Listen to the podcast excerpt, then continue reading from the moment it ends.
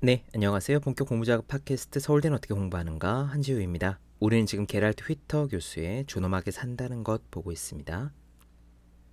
자기 자신의 존엄을 인식하며 사는 사람을 만나면 어떨까요? 게랄드 휘터 교수는 그런 사람을 만나게 되면 저절로 느껴지는 것이 있다고 합니다. 당당하고 조용하면서도 자신을 드러내려고 구태여 애쓰지 않지요. 그런 사람들은 인생을 어떻게 살아가야 할지 확고하게 아는 느낌이라고 합니다. 자신만의 기준이 명확한 거예요. 우리가 가치관이 흔들리고 불필요하게 괴로워하는 이유는 사실 다른 사람들의 시선을 신경 쓰기 때문입니다. 다른 이들의 기대에 부응하려고 하고 다른 이들의 평가에 나의 행복이 좌우되지요. 그러다 보니 싫은 소리는 눈치가 보여서 못하고 좋은 소리를 듣고 싶어서 과도하게 자신을 낮춥니다. 존엄성을 느끼면서 산다는 것은요, 재산, 지위, 명예, 성공 여부와 관련이 없습니다. 그렇다고 그것과 반대된다라고 오해하시면 안 됩니다. 마치 수행을 하는 사람은 반드시 다 떨어진 옷을 입고 일부러 거친 음식을 먹어야 한다는 선입견이 있는 것과 똑같습니다. 존엄성을 느끼는 사람은 그 어떤 경우에도 자신의 가치가 줄어들거나 사라진다고 생각하지 않기 때문에 아니, 다시 말하자면 자신의 가치가 남들의 평가나 외부의 조건에 따라 좌우된다고 생각하지 않기 때문에 다른 사람의 유혹이나 사탕 발린 칭찬이나 혹은 갑작스런 보상에도 동요하지 않아요. 경쟁으로 점철된 이런 자본주의 사회에 조금은 특별한 사람이라고 게랄트 휘터는 말합니다. 이렇게 존엄함을 인식하는 사람이 좋은 점은 무엇일까요? 이런 사람들은요, 타인의 비난에 상처를 입지 않습니다. 불경에 이런 에피소드가 있어요. 시타르타가 걸식을 하기 위해서 부잣집 앞에 가서 섭니다. 부자가 거짓골을 한 붓다를 보고 마구 욕을 했는데 붓다는 얼굴 표정에 변화가 하나도 없었어요. 부자가 이상하게 여기자 붓다가 이렇게 물었습니다. 만약 누군가가 당신에게 선물을 가지고 왔는데 당신이 그걸 받지 않는다면 그 선물은 누구의 겁니까? 부자는 당연히 가지고 온 그 사람 거라고 말합니다. 그때 붓다가 이렇게 답을 해요. 당신이 나에게 한 말도 똑같습니다. 다른 사람들의 언행에 상처를 많이 받는 분들이 계시다면 오늘 이야기 잘 들어보셨으면 좋겠습니다. 길게 이야기하지 않고 바로 시작할게요.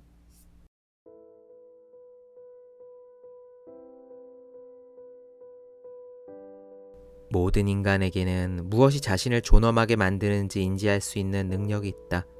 앞서 말했듯 이는 이미 어린 시절부터 갖고 있던 능력이기도 하다.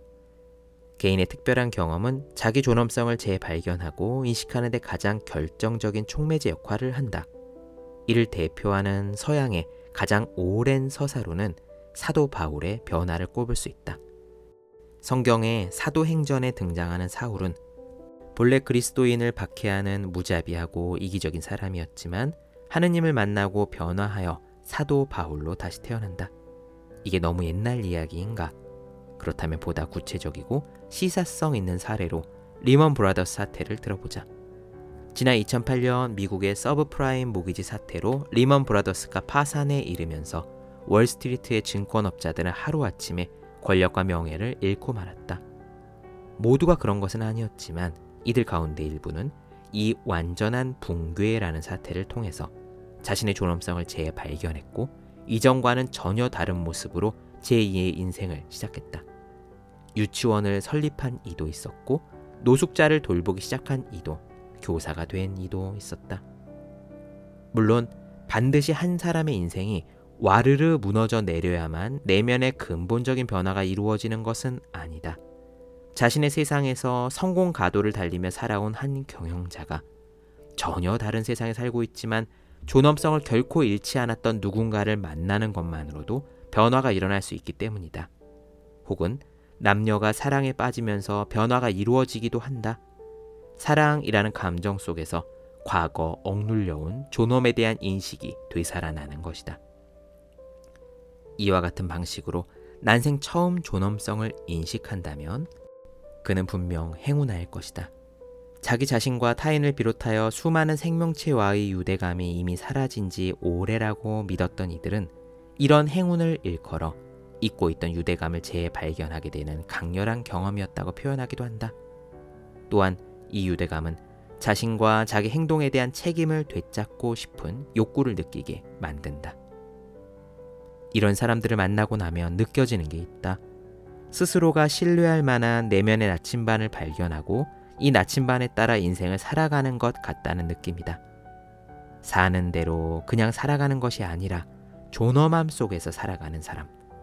방향 없이 사는 사람이 아니라 인간다움을 향해 살아가는 사람.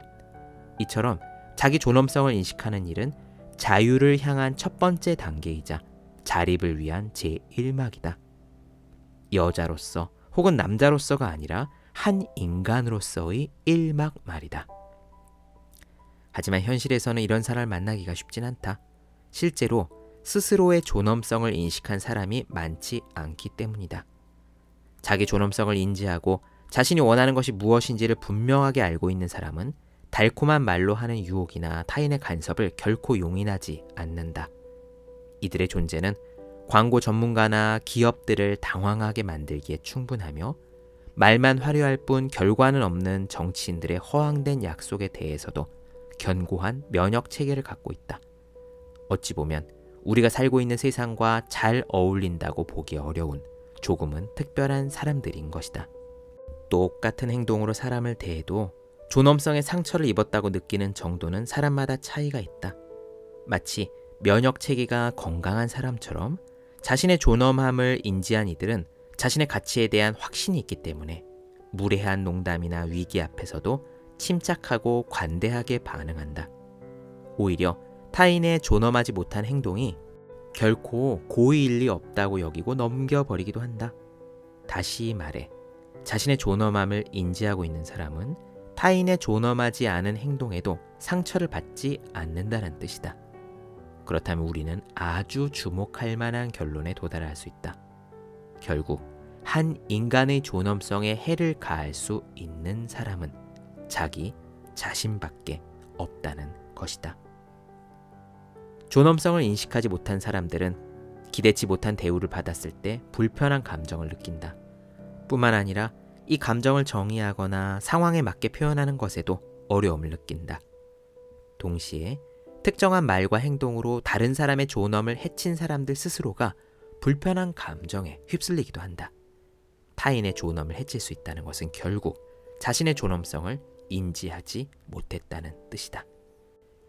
즉, 타인의 존엄성을 해하는 사람들의 행동은 절대로 존엄하지 않다. 왜냐하면 이들은 자신의 존엄성을 인식하지 못했기 때문이다.